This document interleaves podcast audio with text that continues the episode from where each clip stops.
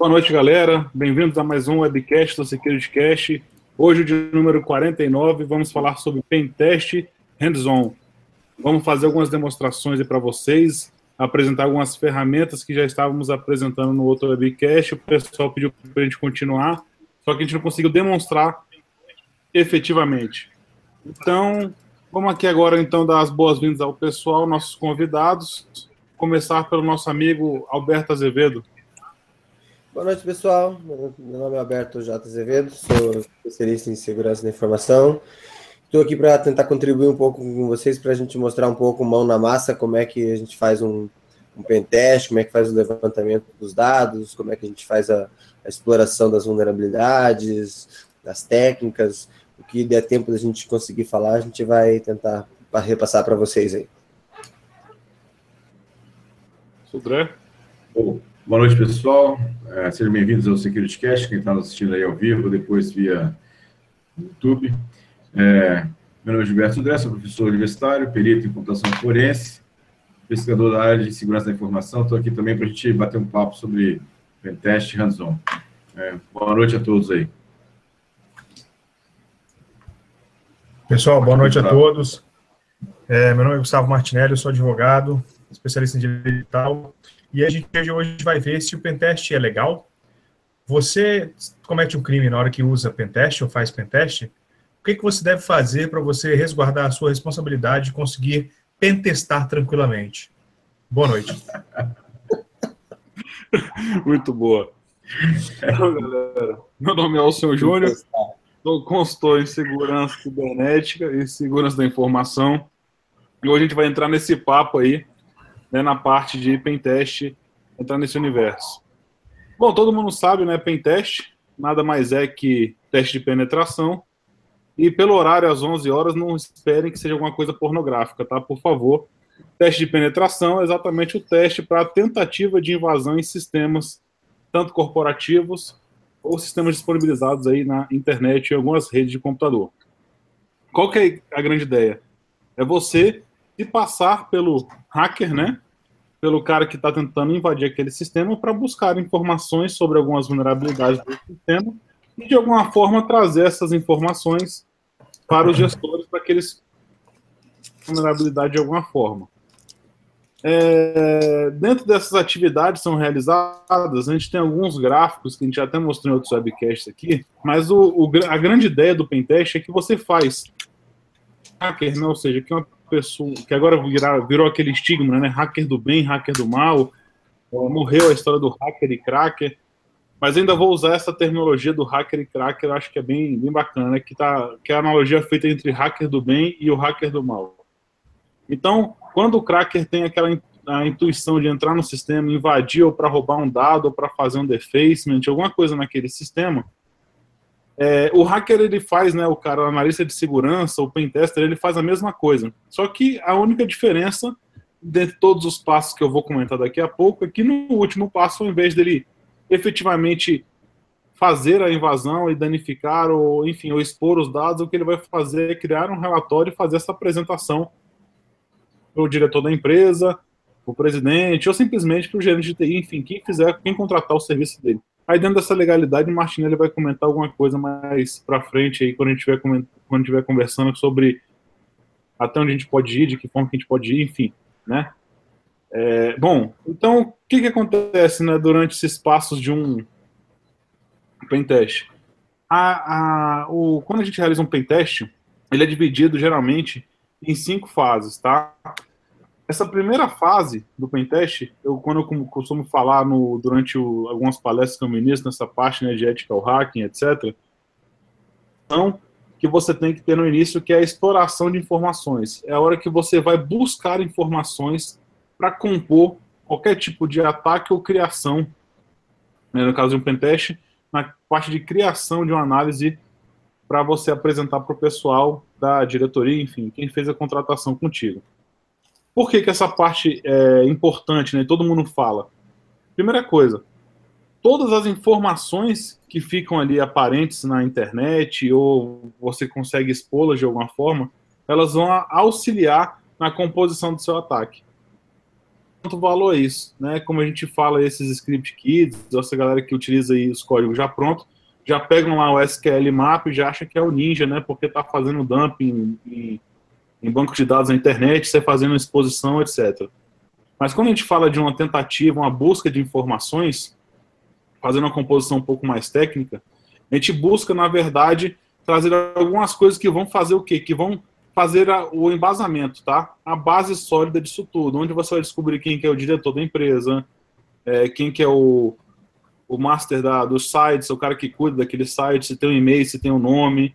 O LinkedIn é uma grande informação hoje em dia de como é que você consegue até montar uma hierarquia de uma empresa todinha com o LinkedIn, saber quem que é o diretor, quem são os gerentes, quem são os analistas que trabalham ali dentro daquela empresa, até conseguir os e-mails deles, porventura, utilizando o cadastro. E, obviamente, né, o pai de todas as informações, que é o Google, que é o mais utilizado, com aqueles dorks que o pessoal utiliza bastante aí. A gente já até faz o webcast sobre isso. A gente busca muita informação para compor toda essa parte de pentest. Então, essa primeira parte, primeira fase, para mim é a mais importante. É onde você vai juntar todas essas informações. Logo depois disso, você vai para aquela segunda fase. Tá? Essa segunda fase aí que a gente, tá, que, eu, que a gente comenta bastante também, é a fase que você vai consolidar essas informações e começar a buscar realmente por algumas coisas que tem naquele sistema, onde você vai abrir um sistema operacional, é, enfim, que vai estar composto de suas ferramentas, vai começar a buscar que sistema operacional que está sendo utilizado, qual que é a arquitetura de segurança que tem aquele, aquele site que está exposto para a internet, ele passa por um firewall, tem um IDS, como é que eu faço para descobrir se aquilo ali, se existe uma composição de um IDS, IPS ali naquele, naquele site, que tipo de é, scan que eu faço naquele site, enfim, naquele endereço que eu estou buscando, tá? naquele host que eu estou analisando. Que tipo de scan que eu faço para que eu faça ele é, utilizando, por exemplo, o Nmap, mas que não seja uma forma forçosa para que ative o alerta. O pessoal fala assim, opa, tem alguém tentando aqui invadir meu site, vamos ficar de olho, bloqueia aquele enfim, aquelas as técnicas que o DSPS, no caso, utilizam para fazer isso. Então, saber quais portas estão sendo filtradas, por exemplo, por um, por um fire ou não estão sendo filtradas. E daí você tem uma enormidade de coisas. Dado esse passo, interessante é saber depois o que, que acontece, o que, que tem em cada porta. Né? Apesar de não ser uma prática muito comum hoje em dia, né, que o pessoal fazia muito aquela parte da questão de segurança por, por obscuridade, onde ele pegava ali, não, vou colocar meu site agora para rodar na porta 3040, vou colocar meu FTP para rodar na 5522. Então, hoje em dia não é tão comum isso, mas o importante é você pegar aquelas portas que estão rodando, que estão abertas, né, fazer o scan e descobrir que serviço que ela está rodando.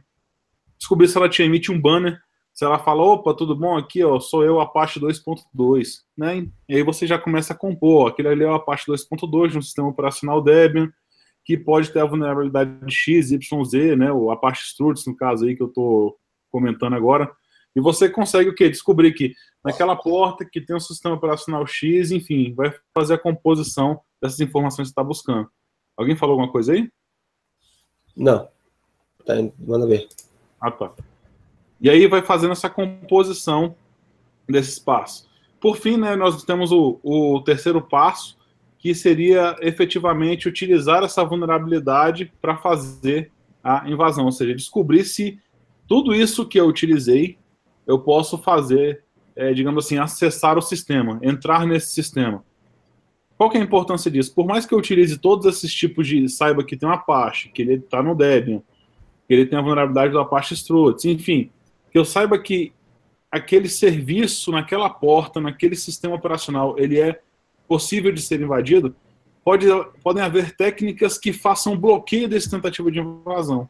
E aí que o pessoal fala muito na internet, né? Poxa, eu fiz o scan, descobri que ele usa aquela porta, faz daquele jeito, tudo como o senhor estava explicando lá, ou enfim, um vídeo que eu vi na internet alguém fazendo. Só que na hora que eu fui tentar fazer, não funcionou. Um grande exemplo disso, né, o antigo, a antiga paixão do pessoal de demonstração, que até eu chegava a utilizar no atrás, que era o, o NetApp, né, no Windows XP é, e 2003 Server. E a vulnerabilidade que você fazia em conexão reversa, ele funcionava muito bem até que você, por exemplo, ativasse um firewall. O firewall local da máquina, ele já evitava que você apresentasse, demonstrasse ou fizesse invasão naquele sistema. Por quê? Ou que eu tivesse um antivírus.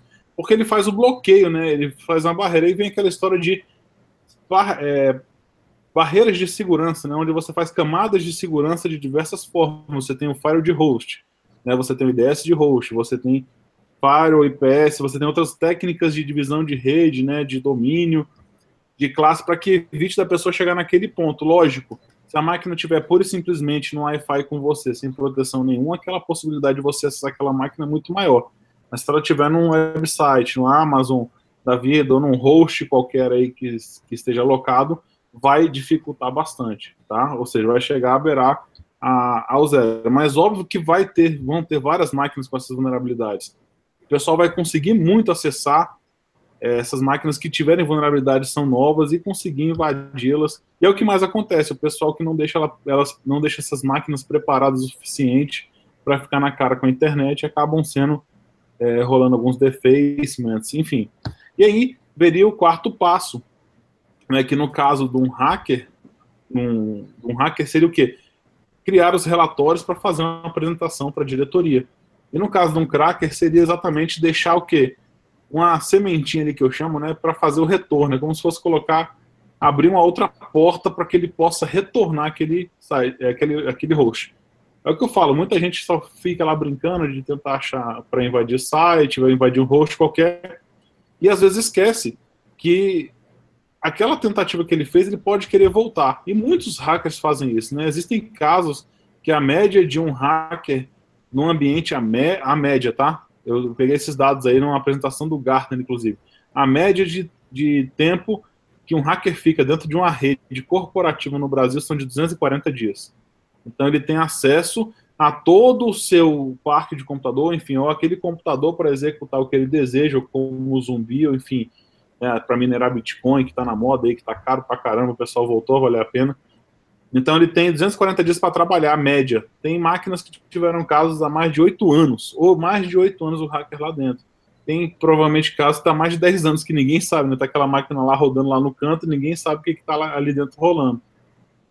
Mas enfim, esse seria o quarto passo. Né? E o quinto, lógico, seria apresentar os resultados para a diretoria, no caso de um hacker, e quando a gente tiver um analista de segurança, né, um pentester, e no quinto passo de um, ou seja, o hacker do mal, aí vem o nome que quiser, é exatamente limpar o rastro, ou seja, vou limpar ali a casa, e nessa hora eu faço a correlação sempre com a história do CSI, né, o cara botou lá digital, agora ele vai limpar a digital, vai recolher os o DNA que ele deixou na cena do crime, a mesma coisa é o hacker, né, o cara vai limpar lá para não deixar nenhum tipo de registro da, da onde que veio o ataque, da forma que ele entrou, acessou os IPs que ele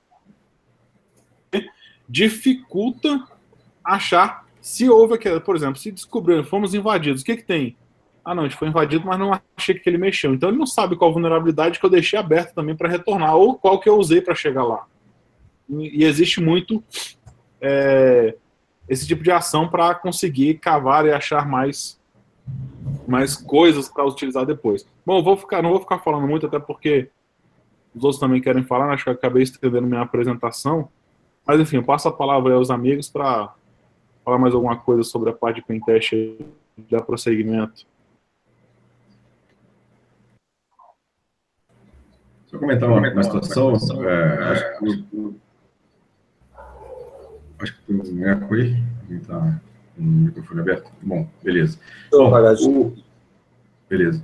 É, acho que a questão do pentest, você abordou bastante bem aí a questão do passo a passo, lembrando que é, existem alguns procedimentos já mais ou menos padrão, inclusive é, aceitos pela comunidade, de como fazer o pentest, como você desenvolver o pentest. Com isso, você acaba gerando, né, você tem uma, uma forma é, estruturada de fazer isso, de fazer uma, uma situação de tentar fazer o, o teste sem nenhum tipo de é, controle, nenhum tipo de é, estrutura, o pensamento antes do pentest acaba ficando perdido, acaba não chegando a lugar nenhum. Você tem que na verdade, antes até de começar a fazer o pentest, você tem que se estruturar do que, qual é o objetivo, qual é o foco e o que você está querendo realmente testar naquela situação. Então, só complementando essa questão, você, você bastante bem aí o começo da, da situação.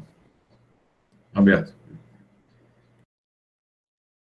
É, eu acho que o senhor falou bem, falou bem ali, ele, o senhor é bem didático, ele vai um por um, ponto por ponto.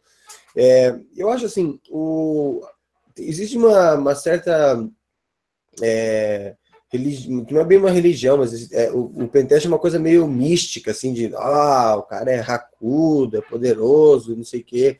E na verdade o, o pentest ele é mais é, aquele cara que perdeu um tempo fuçando e aprendendo as técnicas, quando sai lá uma, uma, uma técnica nova de exploração, de vulnerabilidade, a pessoa foi lá e, foi lá e fuçou para descobrir como é que é. Você passa mais tempo em laboratório, né?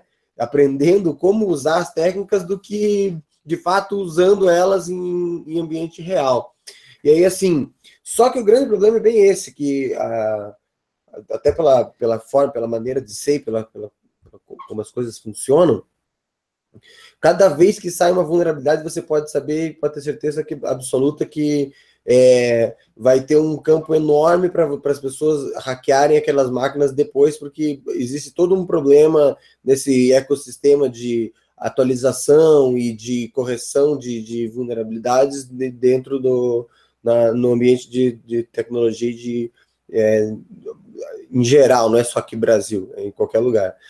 E então assim, é, se você pegar hoje com, com alguns comandos básicos, com, uma, com uma, uma, pesquisa no Google, você acha dezenas de servidores vulneráveis para com, com, vulnerabilidades para você testar e tal. Agora, quando você fala, está falando em termos de pen test daí profissional, não, eu vou fazer um pen test numa, numa rede, numa empresa para determinar as vulnerabilidades, é, aí sim se torna praticamente é, é necessário que você faça esse, tome esses passos, até para você poder apresentar o relatório depois, né? Porque você precisa organizar o que, que você vai fazer, o que, que você vai tentar, fazer todo o levantamento da rede primeiro, do que, que eles têm, qual, que são, qual que é a estrutura, quais são os serviços que eles usam. Aí depois, depois disso ainda rola um trabalho de pesquisa, um pentest bem feito mesmo, tem que rolar, você não, você não faz o pentest lá na, na hora, você vai vai rolar um trabalho de pesquisa, de levantamento de dados, de é, pesquisa sobre a, as versões dos, dos, servidores, dos daemons que eles estão usando, a busca para ver se existe exploit. E aí sim, o pentest ele é um. Ele não, as pessoas acham que a gente faz pentest assim, a gente pega, puxa o notebook e prrr, vou hackear.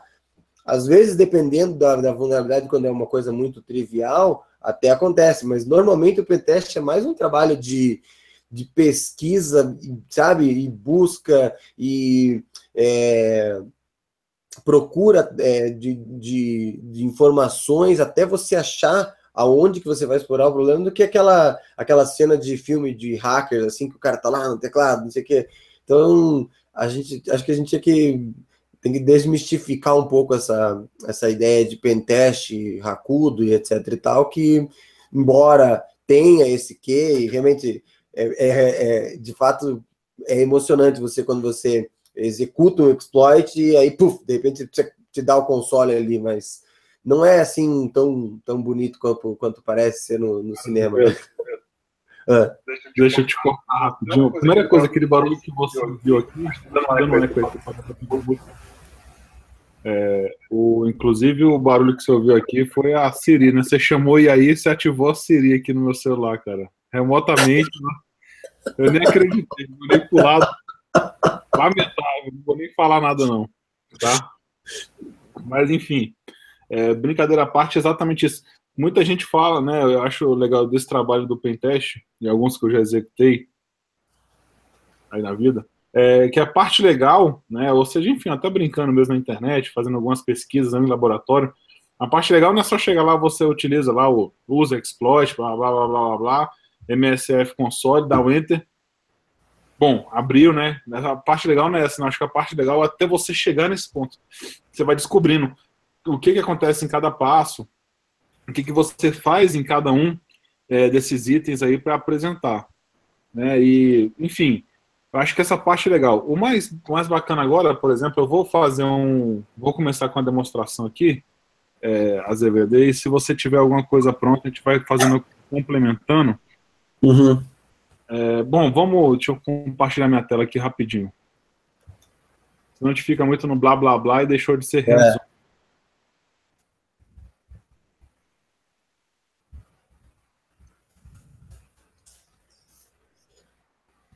Eu quero só perguntar para vocês se está replicando a minha tela de agora. Aí. Deixa eu ver. Assim. O Kali, né? O Kali. Beleza. Pessoal, eu tenho duas máquinas virtuais. Eu vou estar com o Kali Linux aqui, tá? E assim, como eu sempre brinco, ah, por que, que eu estou usando o Kali Linux? É porque, por acaso, é uma suíte de ferramentas que eu mais gosto de trabalhar, mas isso é independente. Você tem a seu Linux, instale suas ferramentas, fique à vontade para utilizar o que você tiver afim. Eu gosto do Kali, instalo nelas, tenho essa aqui como laboratório. E tem a outra Se, máquina. Seja, seja software livre ou não, né? Cara, é o que eu assim, brinco bastante. O software seja Debian ou não, né? Só não, só não pode ser o Windows, né? É, exatamente. Só não pode ser o Windows que você quer ser o vetor, não quer ser o foco né, do ataque. Boa. Não, uma brincadeira, brincadeiras à parte aí. Independente dessa utilização do software livre, não acho que existem diversas ferramentas e a gente tem que saber trabalhar com todas, tá? Eu defendo o software livre porque a gente consegue desenvolver ferramentas com elas e enfim, as ferramentas são melhoradas, são compartilhadas na internet, e eu defendo a utilização delas mais por causa disso, porque eu sou o cara do software livre. Mas, enfim, se o cara quiser utilizar outro tipo de software, fique à vontade, o negócio é, é utilizar. Vocês estão vendo minha máquina virtual, que vai ser o, o cara que vai tomar porrada, que é essa máquina aí, é 192, 168, 110, a máquina que eu estou utilizando localmente aqui na minha casa, que é, um, é uma máquina para ser explorada, uma máquina de laboratório. Ela tem algumas vulnerabilidades ativas nela. Muita gente deve conhecer aí desses Metasploitable versão 2, tem a versão 3 que ainda não consegui brincar com ela. E aqui está o meu Kali. E o Kali Linux eu, eu gosto de mostrar algumas ferramentas. Na, na última vez a gente não conseguiu apresentar, mas eu vou apresentar primeiro o MS, MSF Console, que é o console do Metaexploit, a parte gráfica, e como a gente comentou na última vez, utilizar sempre iniciar o serviço do PostgreSQL, que é onde vai usar a base de informações que ficam lá do MSF Console. Tá? Deixa eu iniciar ele aqui. Eu devia ter apertado o Enter antes, mas tinha que mostrar como é que era. Então eu vou ter essa... essa... Deixa eu dividir aqui logo em duas partes. Tá fácil para ler aí, pessoal? Tá conseguindo? Tá, tá, tá, então tá.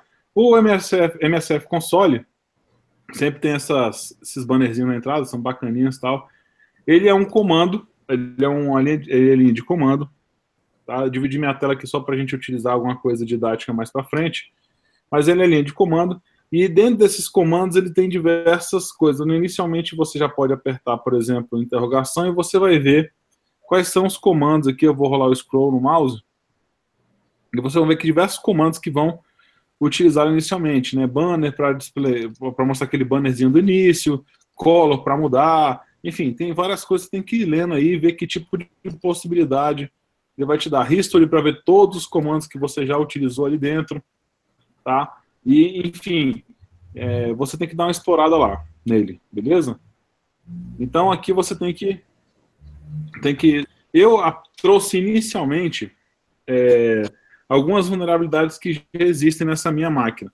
Eu não vou ficar mostrando o scan aqui agora, eu vou mostrar daqui a pouco mais para frente com, com outro, outro softwarezinho gráfico que utiliza até o Metasploit, mas eu vou mostrar aqui inicialmente. Então, o que, que eu tenho? Se eu quero utilizar uma vulnerabilidade quero carregar, na verdade, um payload né, para explorar uma vulnerabilidade, você tem diversas formas de pesquisa. O Kali Linux agora já traz, eu não preciso mais ficar indo que o pessoal antigamente no website chamado é, não é do Google Hacking Database, não, ExploitDB, e lá tinha as vulnerabilidades. Agora já são carregadas aqui no próprio Kali. Quando você atualiza, desculpa, quando você atualiza, ele já vem aqui. Então você consegue fazer a pesquisa, é, a pesquisa do próprio exploit, já, eu não vou lembrar aqui agora, mas você faz a pesquisa do exploit na própria linha de comando. Daqui a pouquinho eu pesquiso e falo para vocês. Aí aqui você faz um, um, ah, é search, eu acho, search. Tá. Search exploit, tá?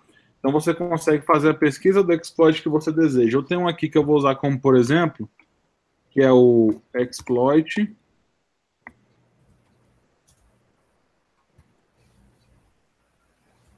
Vamos procurar aqui, por exemplo, que eu vou utilizar, ó.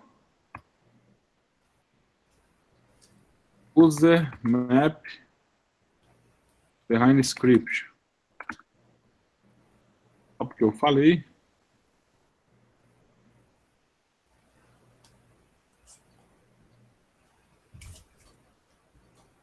Samba, por exemplo. Pronto. Então vamos procurar o samba aqui primeiro. Então todas as vulnerabilidades que tiverem o nome samba, vocês vão dar olhando aqui, eles vão aparecer. E é lógico que eu posso usar um cat aqui para achar o que eu estou querendo. Né? E aqui vai aparecer o nome, o, o exploit que é utilizado. Tá vendo? Então aqui você tem qual que é a vulnerabilidade. E se você pegar e pesquisar ela depois na internet aí, para não perder tempo, você vai ver que ele vai trazer exatamente esses arquivos que estão aqui dentro da sua máquina, que vai estar carregado ali. Então, eu vou usar o que eu estava querendo, que é o use exploit multi samba user map script, tá? Eu vou carregar o payload que eu quero utilizar. E aqui eu vou fazer o que? Ele tem, como eu falei, ele tem vários comandos. O que, que você pode fazer? Você pode fazer checagem do que, que ele tem, pode já usar o exploit, pode rodar ele, ou pode simplesmente é, checar, ver como é que está o. Qual, o que, que tem nesse comando que. Cadê aqui rapidinho? Show, né? Toda vez eu confundo com show. O show aqui vai mostrar dele quais são as opções do comando que eu posso utilizar para fazer exploração, né? Perdão, show options, options. Então aqui eu vou ter as opções para fazer exploração. Então ele tem algumas opções que eu posso utilizar para tentar explorar, né? Ou seja, por os proxies que eu quero utilizar, no caso aqui o host que eu quero acessar e aqui a porta que já vem presetada com a 139 nesse caso. Então eu vou ter que adicionar a, o host que eu quero. Então set, por exemplo, aqui, rhost, e eu vou usar o IP da minha máquina aqui, alvo, que é esse aqui, ó, 192.168.1.10. 192.168.1.10. Eu dou um show options de novo e ele vai ter carregado meu IP na rhost tá? E aí o que eu falo? Aí eu simplesmente estou explorando uma vulnerabilidade desse sistema operacional que eu sei que ele já existe, né? Se a gente for rodar um Nmap em paralelo aqui, só para a gente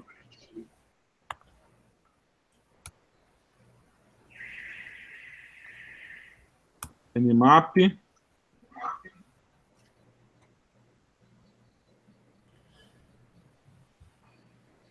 92, 168, 110. Eu vou rodar aqui um scan. Por que, que eu estou fazendo isso agora? Porque eu estou mostrando a parte de execução do, do meu do, do, do exploit que eu já sei que existe naquela máquina. Agora eu tenho que mostrar antes como é que eu cheguei nessa informação. Eu vou parar aqui agora, antes de rodar, e vou mostrar para vocês.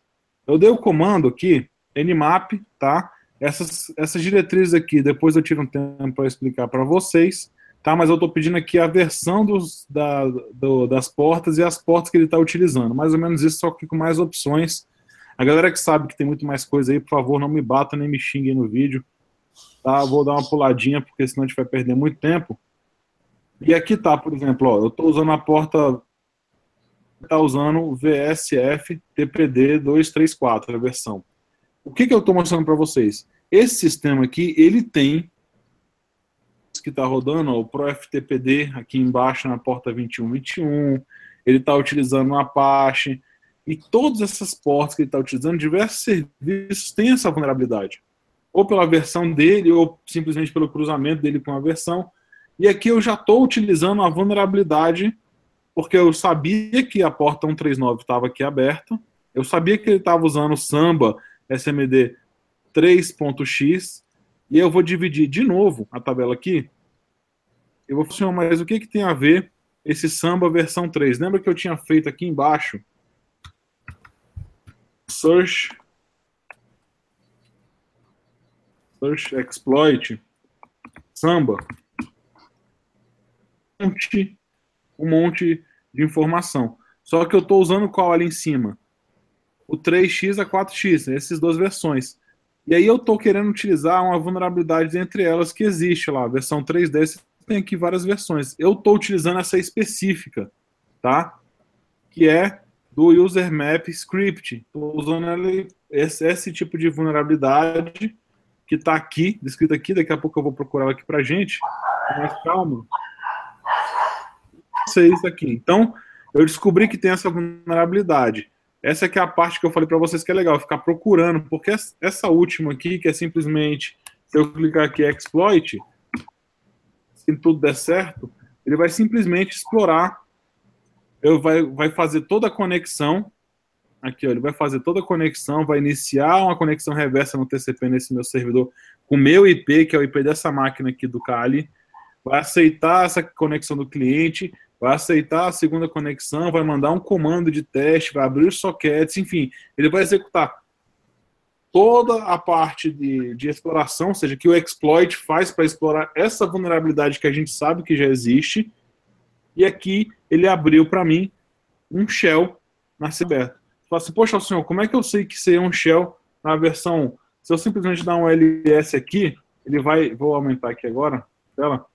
Ele vai listar todas as pastas que eu tenho aqui. Tá vendo? Ele vai listar as pastas que eu tenho. Mas como é que eu sei, senhor, que você está aí? Então vamos lá pro, pro outro, por exemplo. Eu estou aqui dentro, eu vou pro, pro raiz, e nós temos lá, tecnicamente, as mesmas pastas, tá? Então, deixa eu ver se eu estou aqui no... As mesmas pastas. Como é que eu sei? Se eu chegar aqui no servidor, eu estou lá como usuário comum, administrador do sistema, né? É, para criar uma, como é que cria um arquivo mesmo vazio? Ó, vim alcion.txt. Você dá, não, Tote, Tote. Tote, da Tote. Beleza. É, também. Eu já criei aqui com o próprio Vim. Então, criei um arquivo. Acabei de criar esse arquivo chamado alcion.txt. Está aí na minha máquina, vocês estão vendo? Eu der um cat nele, acabei de criar. Se eu dar um ls menos lh, vai aparecer lá pipe grep Alcion txt vai aparecer lá para mim, ó, criado agora, dia 25, né, no caso o servidor está com hora antes, 22 e 36. Então, se eu fizer de novo um ls pipe grep Alcion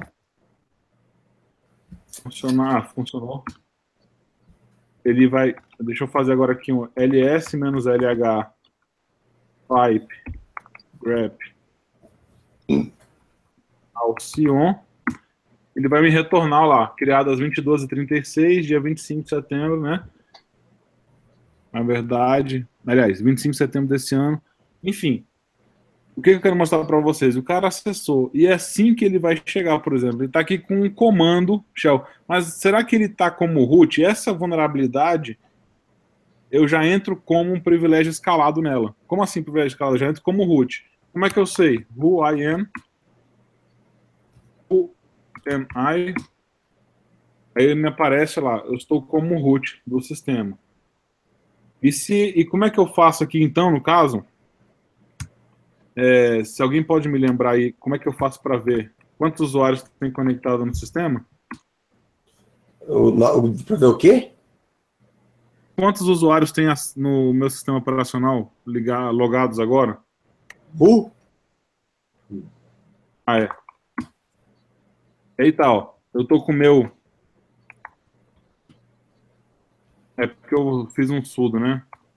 Uhum. Será que se eu der um voo aqui ele vai dar? Tá vendo, ó?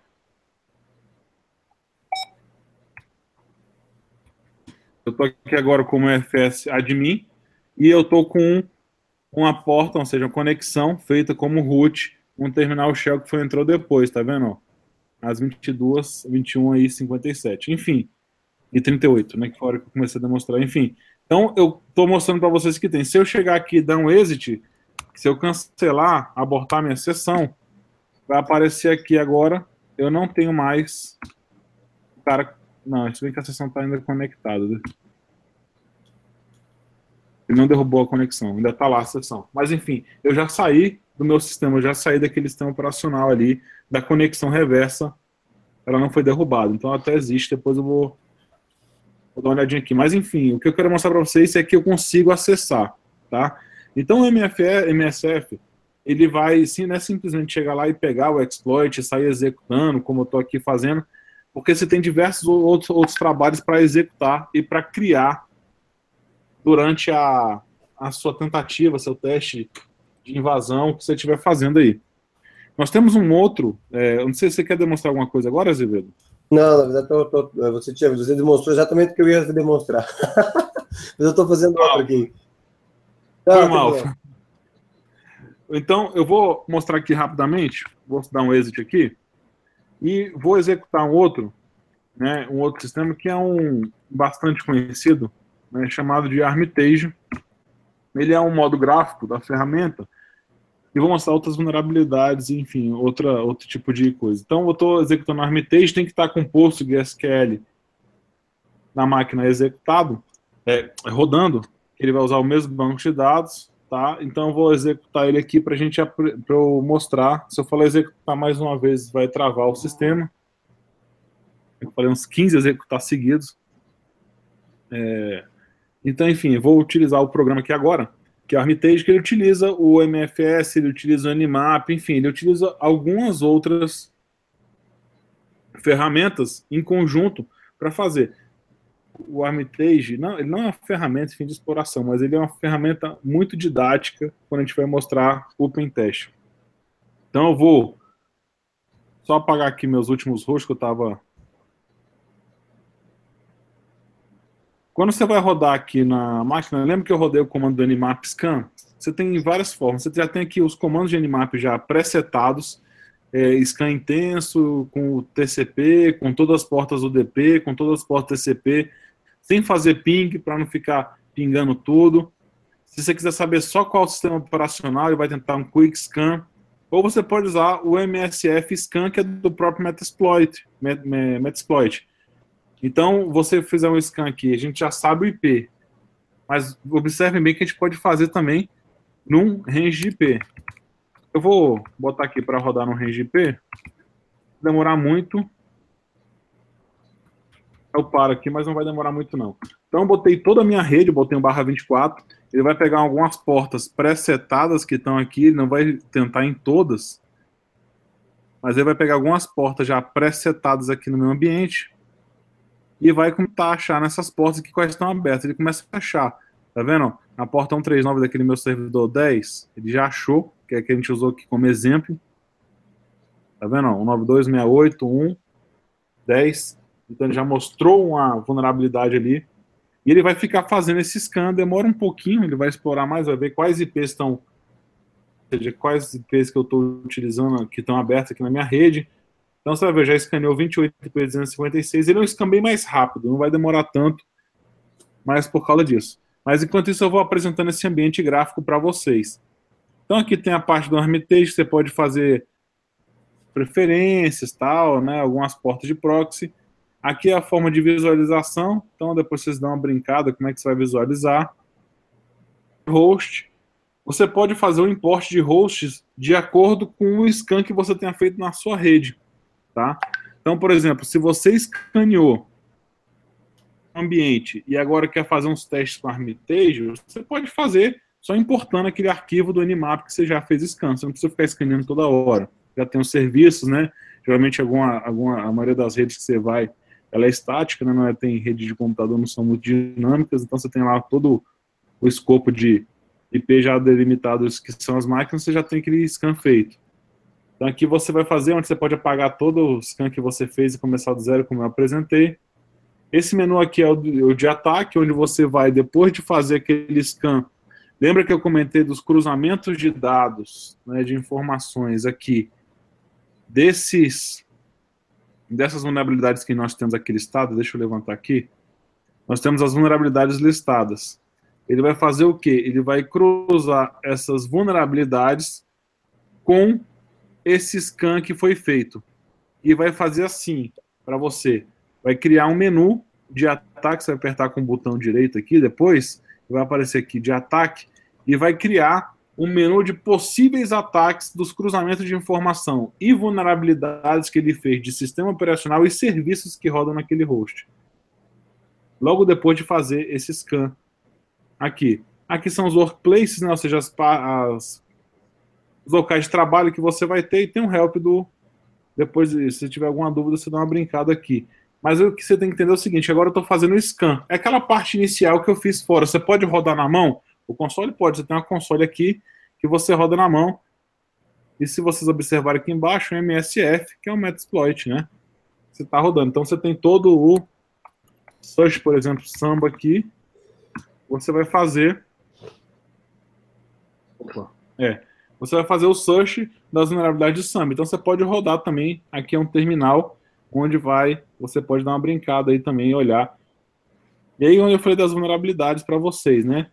Então assim, ó, a parte de um exploit para aí eles organizam as pastas de acordo.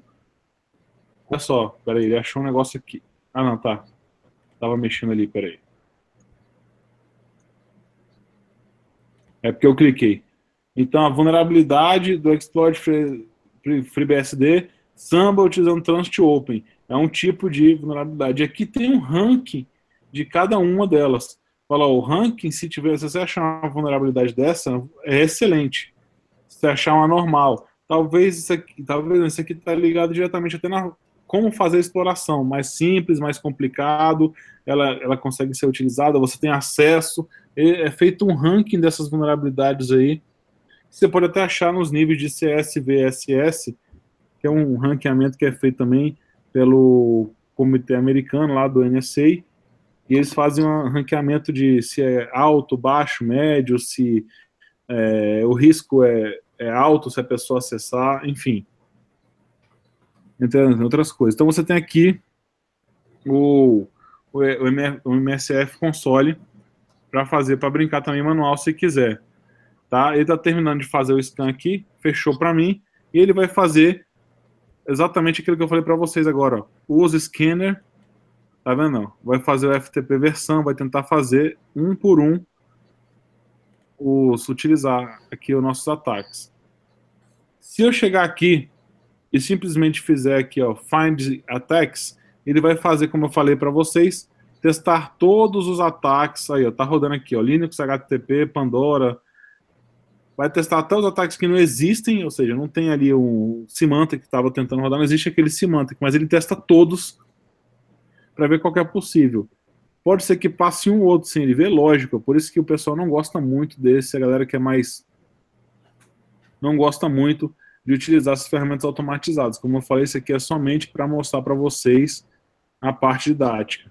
Aí aparece aí, né? Ataque de análise completa, Happy Hunting, vai lá se divertir no menu ataque. E você chega aqui agora aparece o menu ataque. Se os senhores olhar, olharem aqui, tem diversas, diversas vulnerabilidades. Tá? Dentre elas aqui, a do samba que eu falei, ó, user map, script. Se eu clicar aqui para us, usar essa vulnerabilidade, ele vai fazer exatamente o que eu fiz naquele script, só que de forma automatizada. Olha lá, fazer a conexão com o meu servidor na porta reversa tal, no servidor 191.68.1.10, no rport na porta 139. Eu clico aqui em Launch, para mim esse ataque aí, e vai aparecer, se tudo der certo, um raiozinho aqui nessa máquina para dizer que aí, ó. Ou seja, essa máquina já foi é, é, invadida. Você conseguiu abrir uma conexão com ela tá? E aqui você consegue brincar com essa máquina. Nunca tinha visto isso. Eu sempre faço, na, eu no console, nunca tinha visto que ele tem essa, essa animação de para deixar a maquininha ali possuída. É a hora da felicidade, né? O cara viu que a, o raiozinho pegou ali, a máquina ficou vermelha, então você pode brincar. Aí você tá com ele. Aí você chega aqui com o botão direito, Shell 1, Interact. Pronto, ele vai abrir o Shell. Aí você vai fazer a mesma coisa, LS, ALS, pipe, wrap, Alcyon, tá lá, igual, só que é um pouco mais interativo, o consolezinho dele é melhorzinho do que aquele outro, né? É, ó, mesmo arquivo que foi criado lá às 10 horas e 36 minutos com o GMT menos 2, né, no caso, na hora atrás da gente aí. Então, esse aqui, é, você aí aqui nessa console você já tem alguns, algumas coisas automatizadas, por exemplo, você consegue é, fazer um upload de um arquivo qualquer. Então, por exemplo, eu quero fazer um upload aqui do sei lá, o Sion2.txt, não sei nem o que, que tem aberto aqui. Vamos mandar para lá.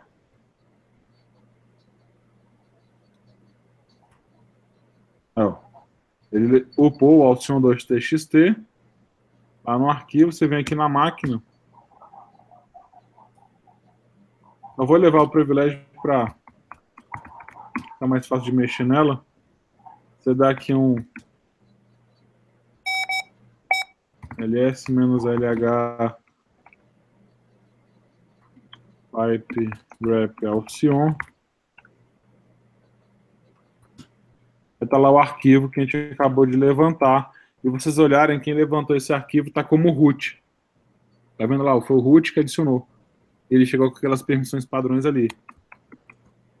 Oi, contextante, o que, que tem aqui? Ah, tá o meu nome Alcion também, que eu tinha feito igual com um.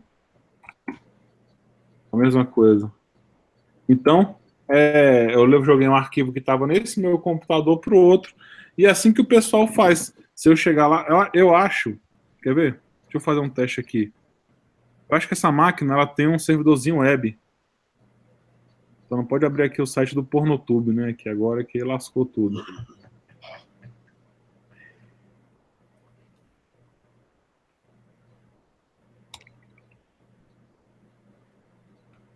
Eu estou acessando o web.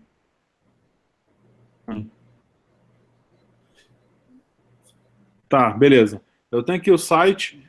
Aí, por exemplo, eu quero chegar lá e pegar um index.html. Site. Deixa eu só ver o que a gente acha aqui. Vou ter algum index.html até no meu. Ah, estou pesquisando no computador, não, estou viajando. Então, se eu quisesse achar algum index.html nesse meu servidor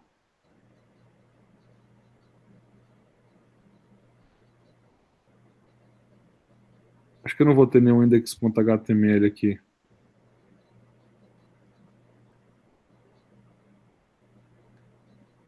Enfim, depois eu procuro aqui enquanto a gente vai.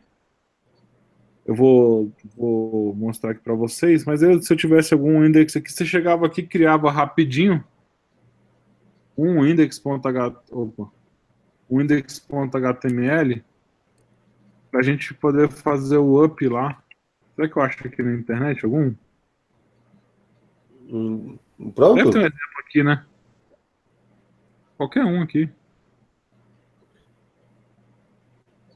Bota índice ali, faz tá pegar primeiro. É, eu tô. Eu ia fazer. eu puxei o mouse aqui. aqui, ó. View Page Source, por exemplo. Tá aqui. Vou ver o código. Ctrl A, vamos copiar esse site aqui, igual o pessoal faz as cópias, né? Então eu cheguei aqui, por exemplo.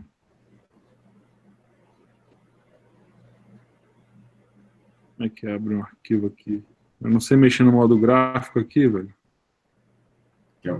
Você quer criar um arquivo? É, aqui, ó, index.html. Já vou criar aqui já no, Beleza. no barra aqui mesmo.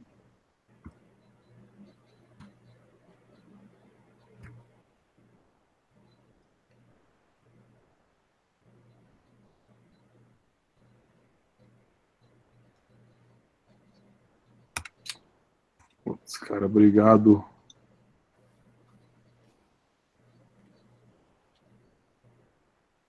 Cadê o terminal básico aqui? Eu fiz as modificações.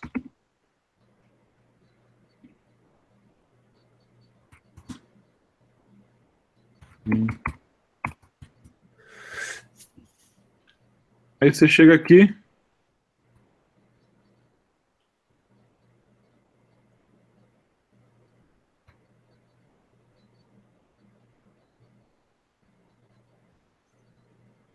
Deixa eu dar um ESC. Salvei esse arquivo index.html que eu acabei de criar. Aí, por exemplo, vamos lá para o Armitage. Fazer um upload. Fazer um upload de qual? O. Está aqui na jogada? No root lá. Aqui, ó. Acho que é esse. Ele jogou para lá. Isso mesmo. Então, se eu chego lá, o CD barra var, tá aparecendo aqui não? CD barra var barra www. Então tá aqui todo o que tem dos sites. Se eu chego e faço o upload aqui,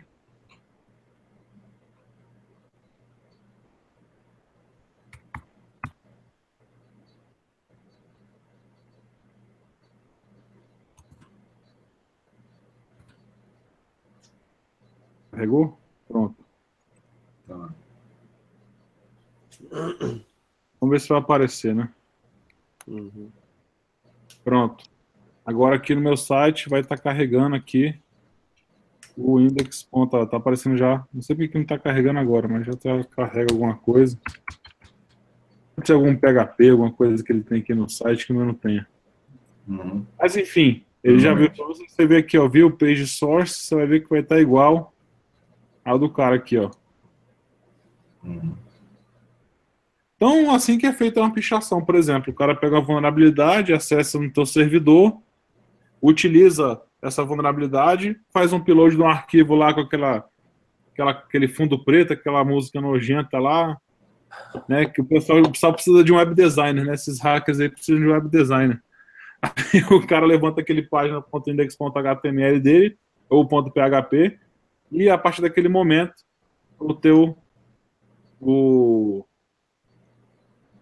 o, teu negócio está tá alterado, está publicado lá na internet. Então, essa é demonstração desses dois tipos aí, óbvio, é, que acontece, isso aí é só para mostrar realmente para o pessoal que não conhece muito, como a gente falou, que não sabia nem o que, que era, para que, que serve, etc é, a demonstração de um exploit simples, o que é público, lógico que os melhores aí você vai pagar caro, né? Não vai ser barato, ou você vai ter que aprender básico mesmo para a galera introduzir, entender como é que funciona o meta-exploit, entender como é que funciona o, o Armitage, é o básicozão.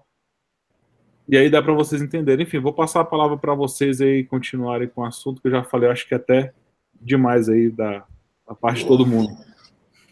Eu acho legal o Gustavo falar um pouco sobre a questão da parte legal do Pentest. Então, é... pessoal, vamos lá. O Pentesting, ele, juridicamente, ele é um contrato bem atípico. É um contrato que não é igual a um contrato de compra e venda, de compra e venda, de mandato, como já tem no Código Civil alguns artigos regulando. quer dizer o quê? Isso quer dizer que as partes têm que ter uma preocupação muito maior em trazer todas as cláusulas contratuais que vão constar do instrumento. O que é instrumento? É o contrato propriamente dito. É, então, ah, Gustavo, tem que estar tudo no papel? Olha, gente, pode estar no e-mail, pode estar no WhatsApp, desde que exista ciência inequívoca e capacidade de provar que isso existiu. Correto? Agora, Uh, quando você fala tem que provar, você está falando que vai precisar de um processo, às vezes, né? Isso demanda tempo, dinheiro, e, e talvez você não tenha nem essa disposição. Então, faça tudo no papel, faça tudo muito bem, bem feito, digamos assim, e tenha também SLA, né, acordo de nível de serviço, e SLO e ANO também, acordo de nível operacional. Por quê? Porque você precisa delimitar as responsabilidades daquilo que é seu Imagina que você está fazendo um servidor, um pentest no servidor, o servidor queima. Pô, foi você. Né? Foi um pico de luz, mas como você estava fazendo um pentest, foi você que queimou o servidor. Então tem que estar tá no NO bem é, dividido de quem é a responsabilidade por cada equipamento ou cada perímetro né, da segurança que você vai estar tá penetrando. É, o, ANS é se, por um acaso, durante o pentest, algum serviço cair, eles vão ter um, um tempo para te acionar e você, dependendo do serviço, vai responder em 24 horas, em 48 horas. É para isso que serve o ANS. Então, isso tudo também tem que estar tá bem delimitado. no contrato. Ah, as outras questões também, porque você pode incorrer, e aí, gente, eu digo pode, em tese, incorrer no parágrafo primeiro da, do crime trazido pela Lei Carolina Dickmann, que é o, o invasão de dispositivo informático, quando ele fala que se você produzir alguma ferramenta, propiciar na divulgação de ferramentas com o fim né, de praticar invasão de dispositivo informático, daí então você poderia estar praticando esse crime. O que, obviamente, nós sempre dizemos, depende muito da sua intenção. Né? O que, que você, enquanto pentester, quer invadir aquele servidor? Né? E mais, se você firmar um contrato, você foi contratado para aquilo ali, entendeu? Agora, eu defendo a questão do pentesting para interesse público, sei, né? Porque alguns sistemas aí é, permitem vazamento de dados e a, os crackers eles ficam monitorando isso e os hackers têm condições de divulgar sistemas vulneráveis para que as empresas tomam, tomem providências para impedir esse vazamento de dados, né, que é o famoso data loss prevention, né, uh, que as empresas têm que ter. Acabaram, uh, teve uma empresa hoje foi noticiada, a Deloitte, né, ela foi noticiada que ela teve um vazamento de dados, isso é muito, muito sério. Agora, não existe sistema 100% seguro, mas você tem que tomar os seus cuidados. Então, recapitulando, faça um contrato bem feito e justamente por ser um contrato atípico, contrate um profissional competente para isso, para que você não tenha surpresa. E preveja todos os itens que vão fazer parte desse tipo de teste que você vai realizar.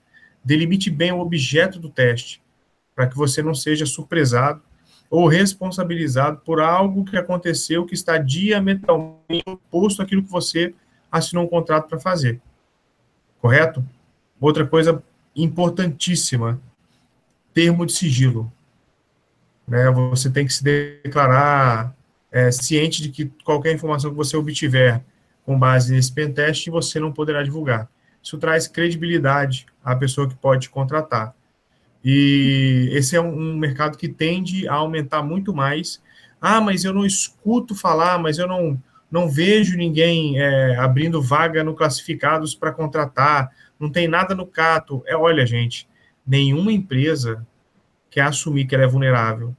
Essas contratações elas existem, mas elas existem de forma por indicação, por procurar profissionais que mantêm uh, blogs ou, ou, participam da comunidade, são renomados, enfim. É, os perfis existem e as empresas procuram sim esse tipo de profissional. Agora, ninguém vai sair gritando no megafone que, nossa, eu acho que eu estou vulnerável, eu preciso que alguém venha aqui ver se está tudo certinho, entendeu? Vocês imaginem um banco fazendo isso, né? Só te cortar rapidinho, tem também uma outra questão além dessa, e óbvio, né? Ninguém quer sair falando que está vulnerável, enfim. Mas também tem a questão de confiança, né? O cara começa agora, quem que é esse cara que está tentando? Será que ele quer buscar uma informação a mais? Será que ele quer entrar, né, quebrar um, algum tipo de sigilo que eu não, que eu não saiba? Enfim, né? Tem muito mais além disso a questão de confiança. Então, networking em eventos de segurança, com outras pessoas de segurança, é bem importante para esse tipo de coisa aí. Sim, faz, faz todo sentido, né? Você está pedindo para a pessoa testar simplesmente uh, como invadir virtualmente, né? Nova, nova fronteira que nós temos aí, né? Terra, mar, né? E, e o ar, mas agora o virtual também é uma porta de entrada para que você possa ser invadido. Então tem que confiar na, nas pessoas, né? Nas pessoas que vão prestar o serviço. Mas, Alcion, eu digo para você assim, você está certo. Né? Você não vai contratar um desconhecido para algo tão íntimo, né? Tão sério assim.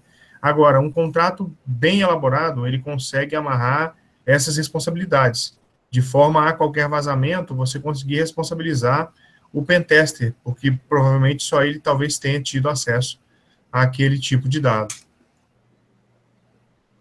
É, concordo contigo, mas é, só, só elencando assim, é, a questão mais é, por mais que eu fique resguardado na minha empresa, por mais que eu tenha todo o sigilo, a, a informação vazou, entende? Mas a questão assim, é que nem seguro de carro, né? Eu tenho seguro de carro, acessório, roda, tudo, mas o carro foi roubado, né? São 30 dias sem carro até o cara me pagar, o seguro poder me pagar. É, enfim, né? Ou senão dando a imagem da minha empresa, que aí é impagável, né? Já aconteceu. A Deloitte, como você falou, vai ser sempre lembrada por isso. A Sony, né? Do roubo do, É verdade. Vai ficar marcado. Pode ter, o, pode ter o melhor do mundo ali contratado ou não, né? Se uma pessoa desconhecida aconteceu. É, é um problema de imagem. É o no disclosure, né? Que eu estava comentando. É isso mesmo que você acabou de falar, a questão de Ah, tá, não, né, desculpa, não. Essa, essa questão do, do, do disclosure, é, na verdade, também, também vale lembrar a questão do, do disclaimer na, na rede interna, quando você fala pen testing, né? Porque o disclaimer é o quê? É aquele avisozinho quando você vai logar no servidor, e aí o servidor fala, olha, esse servidor, ele é propriedade privada, você não pode invadir, não pode tentar nada, senão você será responsabilizado. Esses disclaimers, eles funcionam e também é, o contrato de pentesting, obviamente, ele visa te dar permissão para que você não esteja submetido a, aos avisos e, e, alertas que a própria rede da empresa fornece. Né? Você para bypassar isso daí, né? Certo? Mas, pessoal, olha só, é uma, é uma questão que, obviamente, existem uh, colegas que já me disseram que ah, foi contratado, enfim, e fizeram, mas se você quer contratar, se você, empresa, tem essa, essa curiosidade, né, de saber, olha, mas onde é que eu posso? E você está vulnerável, sem medo de errar, eu falo, posso falar isso, é, principalmente você usa outros sistemas operacionais de mercado, é, porque quanto mais o sistema operacional é utilizado, mais ele vira vitrine, mais ele é alvo né, de ferramentas de invasão. Uh, o próprio vetor de vírus, né, o pentesting, ele pode verificar, e aí corrija Alcion, Alberto, Gilberto, se as máquinas da sua empresa podem ser pegas assim, a qualquer momento por um crypto ransomware, por exemplo. Né, por, ter, por ter como a falha né, de vetor de antivírus como porta de entrada, por exemplo. Também é uma porta de entrada. Né, alguém, um, um cracker manda um vírus por e-mail e toma conta da sua rede. Isso pode acontecer. Né? Então, as empresas que tenham interesse, acho completamente válidos. Isso se o pentester não revelar que você já está sendo invadido e está sendo monitorado pela concorrência. Né? o seu, você está perdendo edital atrás de edital com o poder público e não sabe por quê. Mas o cara está pegando o seu documento que tem a proposta fechada com preço final e está fazendo um preço menor para ganhar a licitação de você. Paranoia? Pô, então, é, ou, ou, eu sei um pouco demais e as pessoas um pouco de menos. Né? Isso, é, isso é plenamente possível. Pergunte para qualquer pessoa que entende razoavelmente de TI que isso pode estar acontecendo exatamente agora na sua empresa. É verdade, isso aí é, faz, faz bem o, o tipo. Acontece o tempo todo, né? Foi aqueles dados que eu vi lá, que eu te falei que vi na apresentação do Gartner. Em média, um hacker fica 240 dias sem ser detectado numa rede corporativa. É a média que se acha aí desses, é, dessas informações. Enfim, é o Gartner que está falando, né? Do maior centro de pesquisa é. aí. É, não é qualquer, né, o blog do Zezinho ali, nem o, nem o Telegram do fulano. Mas, é, enfim. Se a gente, se a gente oh, oh, senhor, só te interrompendo, desculpa, se nós formos pegar um, um, caso emblemático, após a denúncia do Snowden, com a, com a apresentação de provas irrefutáveis né, que, ele, que ele apresentou, a própria Alemanha falou, né, que ela se sentiu desconfortável, porque que as empresas norte-americanas vieram negociar com elas no momento em que eles perceberam que estavam vulneráveis para a negociação, propondo preços de contratos né, abaixo do mercado. É, é, e, e justamente soluções que eram precisas, como se primeiro tivessem sido espionados, para depois chegar lá com um produto que a pessoa está efetivamente precisando. Uh, então, isso a gente está numa guerra da informação, o termo pode ser exagerado, guerra, mas uh, vocês provavelmente que têm que se preocupar, empresários mais ainda, com a questão da invasão, a questão da segurança da informação na sua empresa. E isso não só é instalar um firewallzinho ou ter um antivírus atualizado. É contratar um profissional, um pen tester, para que ele faça e verifique toda a segurança de perímetro que sua empresa tem. Certo? Né? Martinelli, eu não vejo como exagero, não, porque hoje em dia o cara declara guerra por outro presidente, né? Um presidente fala que você declarou, então assim, tá valendo tudo, né? Um tá declarando é. guerra pelo outro. Assim. O maluco do míssil. Você declarou é. pra mim, pronto, você fez um post no Twitter, foi uma declaração de guerra oficial. Exatamente, foi post no Twitter declarou guerra. Mas é isso aí, galera. Quem diria? Deixa eu ir cortando vocês, porque a galera já deve estar com sono aí e deve estar querendo dormir já. Daqui a pouco começa a xingar a gente pelo horário. Mas é, depois de algum tempo aí sem fazer o nosso famoso Security Cash, acho que a gente voltou com força total. E acho que a gente vai ter que voltar. Tá? É, vou passar rapidamente para cada um aí para falar sobre as novidades de segurança. Eu vou começar, se alguém me permite, eu sei porque esse aqui não, não é da Microsoft, tá? Fiquem tranquilos, não, não vou falar da Microsoft dessa vez. Vou falar do antivírus, não sei se todo mundo ouviu falar desse antivírus aí, que é o famoso Avast, não é isso? Isso. É, ele veio já com um ransomware, né? O ransomware, não, desculpa, com um malware embutido no código dele e milhões de pessoas fizeram download atualizaram para essa versão né? Ou seja, já buscar essa, essa nova versão. Então, quem tem a Avast aí nessas últimas duas semanas que não atualizou, por favor, atualize. Faça essa, essas atualizações aí. Já existe algumas formas de mitigar, mas a atualização dele já você já resolve o problema. Enfim, vou, vou passar aí para o próximo, né? Você baixando agora o antivírus com o vírus já embutido. Achei que só é, o casco. Vai, é serviço completo, gente, tá? Como é que vai dizer que o produto é bom?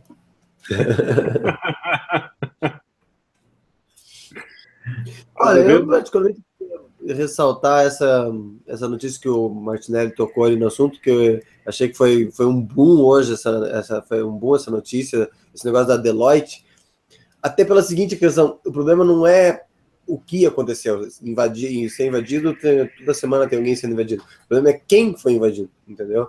E assim, a Deloitte, ela, e, e aquele troço que a gente estava falando sobre a questão de que como isso arranha é, imagem, como isso arranha reputação, porque assim, o grande problema é bem esse, a Deloitte presta consultoria para grandes bancos, para as maiores empresas da Fortune 500, e aí, assim, de repente, ela, ela, ela presta, faz, faz serviço de auditoria, ela faz inclusive serviço de consultoria e é, presta serviço de cibersegurança e tal, e aí, de repente, ela ela é invadida, vaza um monte de informação de cliente, de e-mail. E o pior, cara, os caras, tipo assim, eles foram invadidos naquela história, num, o cara derrubou a bola. É, um servidor que não tinha autenticação com segundo fator de autenticação, os caras foram lá, hackearam, pá, acabou. E então assim, é, eu achei é, bem.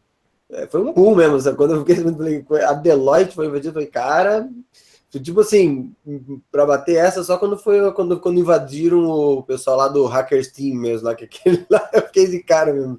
Tipo assim, o feitiço virou contra o feiticeiro, mas esse da Deloitte hoje eu fiquei bem de cara, mas mais até pelo é porque assim, a, a gente tá, só tá, a gente só sabe por enquanto que invadiram. Ninguém ainda não começaram, vai demorar algumas semanas para que comecem a surgir as informações do que que tinha e o que que vazou nessa nessa nesse, nessa invasão. Uhum. É. é coisa de 5 bilhões de e-mails e coisa parecida que foi vazado. Mas vamos lá. Eu separei aqui uma, notícia que, na verdade, me chamou muita atenção sobre o Blueborn, que é aquele, aquela vulnerabilidade de, do Bluetooth, que é, tem uma estimativa de 5,3 bilhões de dispositivos que estão em perigo. O mais grave dessa, desse ataque, na minha visão, bem, esse, a vulnerabilidade permite que um, um atacante consiga injetar código em outros dispositivos através de Bluetooth. O que mais me chama a atenção é que esse tipo de vulnerabilidade você não precisa parear, na verdade. Só o Bluetooth do dispositivo está ligado já é suficiente para que um outro dispositivo que tenha Bluetooth, que tenha infectado, esteja, esteja infectado, ele consiga injetar um código em praticamente qualquer tipo de, de dispositivo Bluetooth, que seja é, um headphone, um smartphone, uma televisão, qualquer outra coisa parecida. Então, assim, um, um ataque muito, muito grave, né? E você, basicamente, atualmente, quem não, foi, não atualizou, a, a Android está para lançar uma versão agora de, de, solução do problema, a Apple já lançou, mas assim, quem não, não atualizou, a única alternativa é deixar o Bluetooth desligado. Então, realmente, uma, uma, um tipo de vulnerabilidade muito grave, muito grave mesmo, isso. Essa é a minha notícia de segurança aí da, da semana. Martinelli? Gente, uh, eu não, não vou falar de notícia, não. Assim, na verdade, eu vou falar que eu queria é, para o Natal desse ano que o WhatsApp contribuísse com a justiça brasileira. Acho que o Papai Noel não vai trazer essa notícia para você. É o que eu queria pedir para o Papai Noel, assim, que o WhatsApp, que não vai rolar. Que o WhatsApp Pô, contribuísse para... Essa é outra notícia, vocês viram que bloquearam o WhatsApp lá na China, de vez agora? É, é eu... Na verdade, eu, eu, escutei uma propaganda hoje que eu achei é, interessante trazer para cá, mas assim, é, realmente eu vou, eu vou fazer sempre esse pedido para o Papai Noel, para ver se o WhatsApp contribui com a justiça e para de ser um meio de cometimento de crime, enfim. É, sobre a desculpa né, de estar provendo privacidade para os seus usuários. É, e, por favor, não abaixem o volume desse vídeo. E, e a questão é, parece que a urna eletrônica agora vai vir com a impressão do, do voto, né? A pessoa vai poder conferir a impressão e, e vai cair na, no negocinho, na, na, na urnazinha, ela, ela, não vai ter contato, ninguém vai pegar esse papel. Esse papel uhum. vai ser impresso, vai cair no, no, no, numa urna, a pessoa só vai poder é, conferir em quem que ela votou que foi impresso. Um amigo meu já utilizou esse, esse teste, estava rodando em teste aqui em Brasília. Um amigo meu testou na, na última eleição e rodou. Exatamente isso, é uma urna transparente, isso, é a partir de 2018, exatamente isso. Para imprimir. Isso. Aí na hora que ele manda, é, faz o voto, ele imprime, ele confere ali, aí já corta e o voto já está lá dentro da urna, ou seja, cai lá dentro, você faz a conferência. Como é, como é, que eu exibo minha, minha, minha tela aqui mesmo, gente? Peraí. Ah, é o... Segundo ícone da esquerda, verde. Isso. Isso, foi. Ah, vou compartilhar, hein? Alguém está vendo minha tela? Agora sim. Uhum. Tá vendo? Então, Sim. aqui, ó, tá vendo? Ó, voto impresso começa em 2018. Aí tá mostrando aqui a, a, transparência, tá vendo? O papel, ele, ele tá todo mundo vendo aqui? Sim. Então vai, vai, vai votar normalmente como é na urna, vai imprimir e vai cair nessa urna física aqui o papel impresso para poder propiciar uma recontagem dos votos. Cara, sabe qual que é o nome disso? Duplo fator de autenticação. Acabou. É isso aí. Você tem um físico eletrônico. Acabou. Perfeito. É, tomara, né? Assim, tomara que valha mesmo, né, esse negócio. O pessoal tava falando em questão de valores e tal, mas tem tanta coisa que é muito mais cara e pior que o pessoal banca aí no governo que eu acho que isso aí vale muito a pena. Com certeza. Também acho. Também acho. Imagina o cara fazendo a contagem dando errado, cara. Não, na boa, assim, aí, aí depois a gente vai botar lá hashtag, né, Diego Aranha.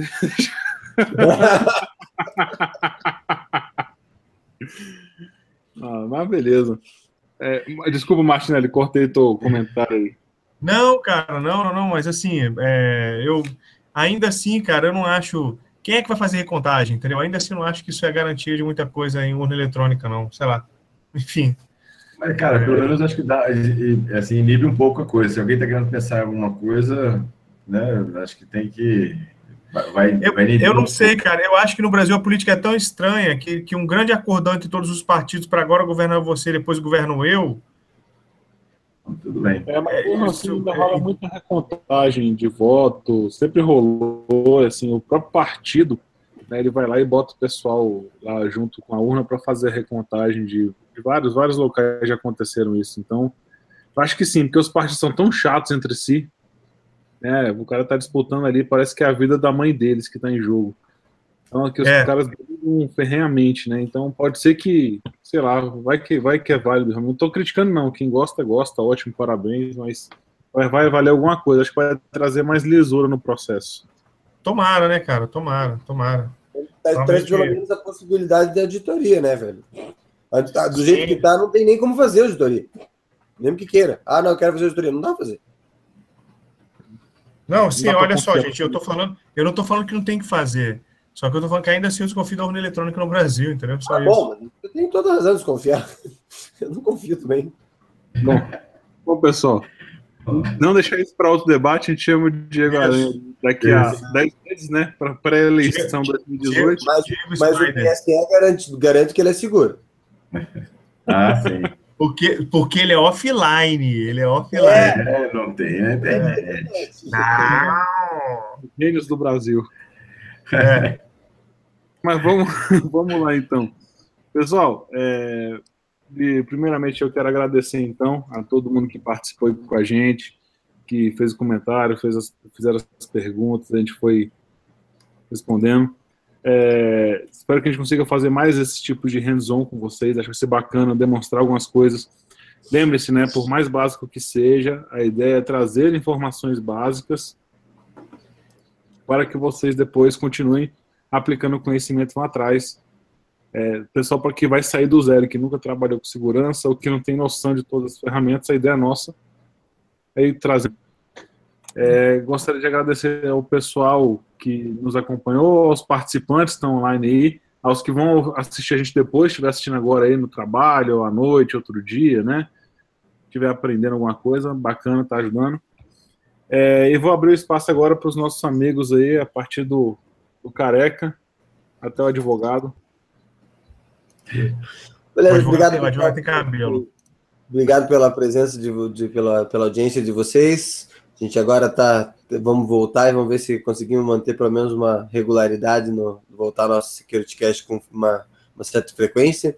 Espero que vocês tenham gostado. Acabou não dando nem tempo de a gente falar tudo que a gente queria falar. Eu, eu, tem, é muita coisa. Esse universo de pentest, acho que se a gente fizesse 10 cache, ainda tinha assunto para falar. Mas quem sabe a gente marca um depois, daqui a um tempo, para falar, para dar uma, uma, uma, continuada no assunto um tipo um pentest hands-on, é, parte 2, Advanced Techniques.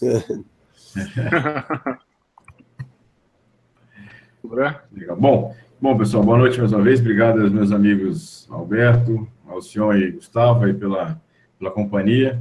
Para quem está nos assistindo aí ao vivo, um grande abraço, boa noite a todos, bom dia, na verdade, né? Já passou de, de meia-noite. E para quem está nos assistindo também depois, no YouTube também, uma obrigado aí pela audiência. E no mais, um grande abraço a todos, até o próximo Security Cast. Um grande abraço. Obrigado aí pela audiência. Martinelli?